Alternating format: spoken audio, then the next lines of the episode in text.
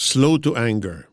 Si Yahweh ay hindi madaling magalit, subalit dakila ang kanyang kapangyarihan. At tiyak na mananagot ang sinumang sa kanya'y kumalaban. Nahum 1.3 Sa dinami-dami ng bad news, krimen, at masasamang tao sa bansa natin, naiisip mo ba minsan na sabihin sa Panginoon, Sobra na, Lord. Parusahan na po ninyo silang lahat. Do you ever wish for God to release divine punishment on all the evil people in the land? Wait lang. Take a deep breath. Nakakagalit nga naman ang kasamaan sa bayan natin. But wait, minsan ang bilis natin magalit.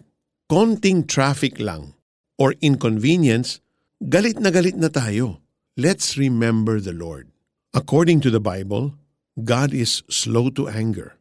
If you will read the book of Jonah, makikita mo na napaka-patient ng Panginoon.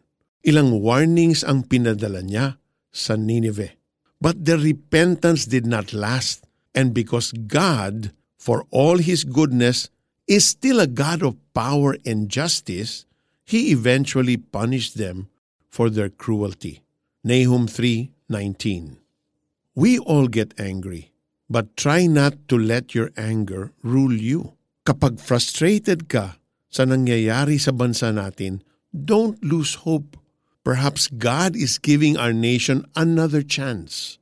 May timing ang Panginoon at balang araw mananagot ang sino mang kumalaban sa Kanya. Let us pray.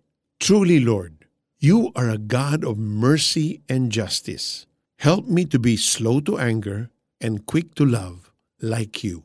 In Jesus' name, Amen. Our application What makes you angry? Observe yourself for one week and list down the things that anger and frustrate you at work, at home, and in our nation. Si Yahweh ay hindi madaling magalit, subalit dakila ang kanyang kapangyarihan, at tiyak na mananagot ang sinumang sa kanya'y kumalaban. Nahum 1.3 Have a God-blessed week. This is Peter Kairos, host of the 700 Club Asia.